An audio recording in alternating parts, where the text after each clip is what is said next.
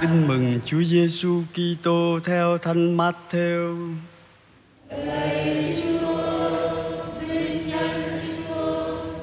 Khi ấy Chúa Giêsu phán cùng các môn đệ dù ngôn này: Nước trời giống như mười trinh nữ cầm đèn đi đón chàng rể. Trong số đó có năm cô khờ dại và năm cô khôn ngoan. Năm cô khờ dại mang đèn mà không đem dầu theo còn những cô khôn ngoan đã mang đèn lại đem dầu đầy bình. Vì chàng rể đến chậm, nên các cô đều thiếp đi và ngủ cả. Nửa đêm có tiếng hô to kia chàng rể đến, hãy ra đón người. Bây giờ các trinh nữ đều trỗi dậy, sửa soạn đèn của mình. Những cô khờ dại nói với các cô khôn ngoan rằng, các chị cho chúng em chút dầu, vì đèn của chúng em đã tắt cả các cô khôn ngoan đáp lại rằng e không đủ cho chúng em và các chị. Các chị ra hàng mà mua thì hơn. Xong, khi họ đang đi mua thì chàng rể đến.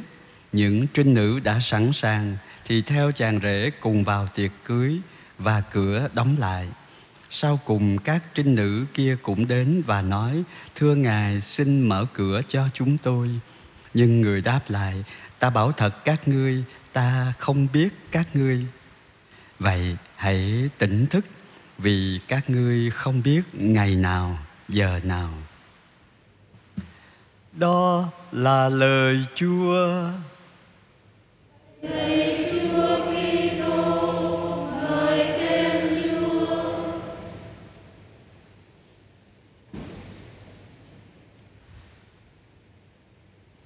dụ ngôn này à, nhiều người cho là rất là vô lý và không có tự nhiên.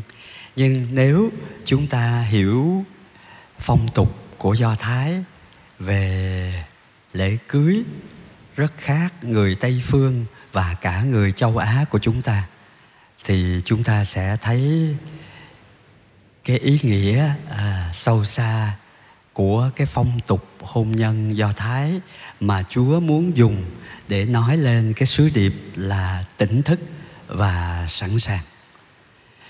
Người do thái không có đi làm tuần trăng mật như là cô dâu chú rể chúng ta sau lễ cưới. Cái tuần đó họ ở tại nhà và họ tiếp bạn bè hết nhóm này đến nhóm khác.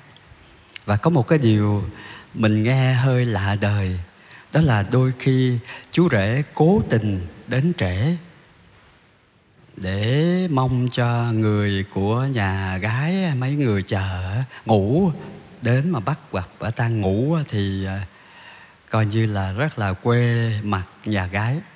Thứ hai nữa là vì đến, thường là đến ban đêm à, đặc biệt là nửa đêm, cho nên là những người ra đón phải có đèn chứ cái người mà không có đèn thì không có được đi đón chàng rể.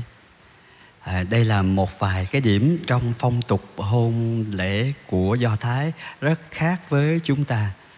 Thành ra chúng ta sẽ hiểu được à, cái dụ ngôn này. Nếu hiểu cái phong hóa của hôn lễ do thái sứ điệp thì rất là rõ ở câu kết là tỉnh thức vì không có biết ngày nào giờ nào. Kính thưa ông bà và anh chị em hơn ai hết là cái người bệnh nhất là cái người bệnh mà có nguy tử như bệnh ung thư như bệnh hiv hay bệnh viêm gan siêu vi c à, ờ, chúng ta thấy trước à, án tử được treo. Chúng ta dễ à, tỉnh thức chuẩn bị sẵn sàng cho giờ đó còn khi chúng ta còn khỏe mạnh, không có bệnh gì ngoài những chuyện cảm cúm thông thường, thì có thể chúng ta không có quan tâm đến cái à, sức khỏe.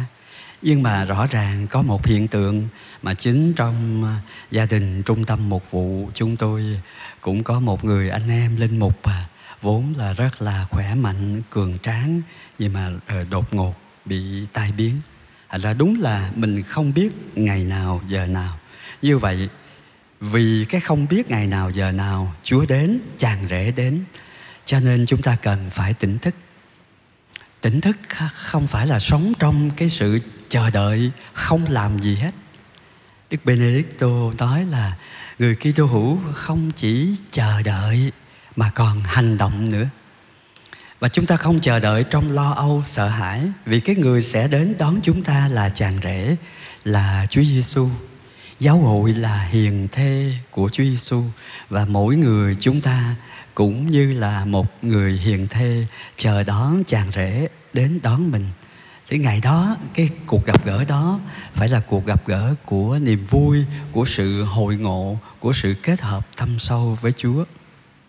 Đó là đức tin nói với chúng ta như vậy nhưng mà thực tế thì sao thưa thực tế khi cái chết gần kề khi chúng ta chạm trán với tử thần, chúng ta không dễ dàng gì nói như thánh Francisco Assisi là chị chết. Không có dễ dàng gì gọi như vậy đâu. Vẫn có một nỗi sợ. Con còn trẻ quá thôi, để từ từ Chúa gọi con về chứ. Không phải là chúa gọi sớm quá, con còn nhiều chuyện chưa có làm xong. Nhà cửa, con cái chưa có quy tụ đủ thường thì mình có khuynh hướng à, dạ, trì hoãn cái ngày ra đi của mình.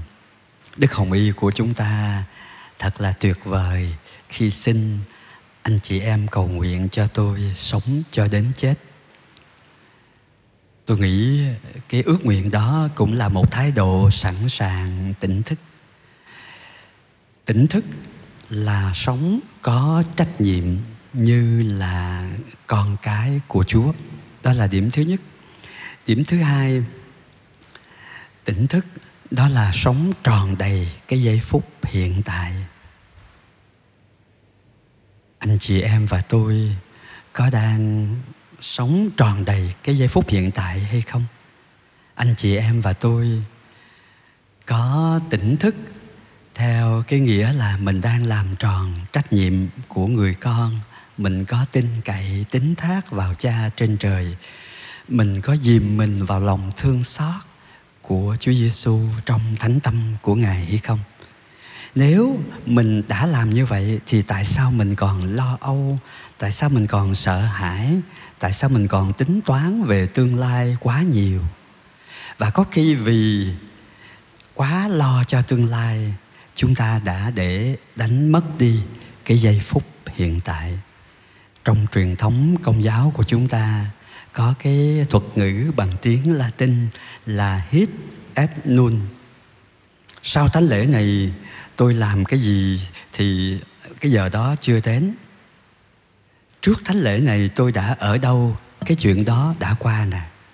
Giờ này, ông bà anh chị em đang tham dự thánh lễ này, trực tiếp hay trực tuyến, thì cái giờ này, chúa mời chúng ta tiếp xúc trực tiếp với chúa một vấn nạn thứ hai mà có người nêu lên từ bài phúc âm này, đó là sao năm cô khôn ngoan kia ích kỷ quá, không có chia dầu của mình cho những người bạn gái của mình, không có chuẩn bị kỹ.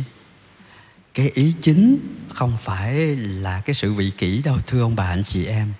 Cái ý chính là cái sự sẵn sàng của chúng ta, sự tỉnh thức của chúng ta, mang tính cách cá nhân không ai đáp trả lại lời gọi của chúa không ai có thể trả lời thay tiếng chúa gọi trừ chính chúng ta tính cá vị của tương quan của chúng ta với chúa là một sự đáp trả mang tính cá vị đối với Chúa. Không ai sẵn sàng thay cho người khác hết. Chúng ta chỉ sẵn sàng cho mình thôi. Và chính vì vậy cái câu trả lời với Chúa, cái sự tỉnh thức và sẵn sàng đó nó mang tính cá nhân. Có khi người vợ rất là sẵn sàng nhưng mà người chồng của mình thì không có sẵn sàng cho một cái sự kiện một biến cố một cơn bệnh hay là cái việc Chúa đến gọi mình ra khỏi thế gian này. Cá vị cho nên cái sự sẵn sàng của mình nó mang trách nhiệm cá nhân. Tất nhiên chúng ta liên đới trong cùng một hội thánh, một gia đình. Nhưng mà cái sự sẵn sàng của chúng ta nó vẫn mang tính cá nhân. Chúa có một cái tương quan cá vị với mỗi một người mạnh khỏe hay đau ốm với từng cái phận người là vị trí xã hội của người đó trách nhiệm của người đó ở trong gia đình trong giáo xứ trong xã hội hay trong giáo hội xin thánh tâm của chúa tiếp thêm tình yêu cho chúng ta. Để vì yêu chúa mà cái lòng khát mong gặp chúa, nó diễn ra trong đời thường. Chúng ta mong đến cái giờ lễ, chứ không phải chúng ta mong cho hết cái giờ lễ để chúng ta làm cái gì đó sau đó. Chúng ta mong gặp gỡ chúa, kết hợp với chúa thâm sâu, chứ chúng ta không trễ nải để khi nào con về hưu rồi, con sẽ giúp hội thánh. Khi nào con khỏe rồi, con sẽ làm cái chuyện này, chuyện kia, giúp cha xứ, giúp hội đoàn, giúp đoàn thể của mình. Đừng để đến ngày mai điều gì có thể làm trong ngày hôm nay, vì có khi chúng ta không có cái ngày mai đó. Thời gian là của chúa, nhưng mà giây phút hiện tại là thời gian chúa ban cho chúng ta ở đây. Và bây giờ, thinh lặng trong giây lát, chúng ta hãy xin chúa đến với mình. Và chúng ta hãy xin chúa cho chúng ta cảm nhận được niềm vui gặp chúa trong bàn tiệc lời chúa và bàn tiệc thánh thể của hy tế thánh thể này.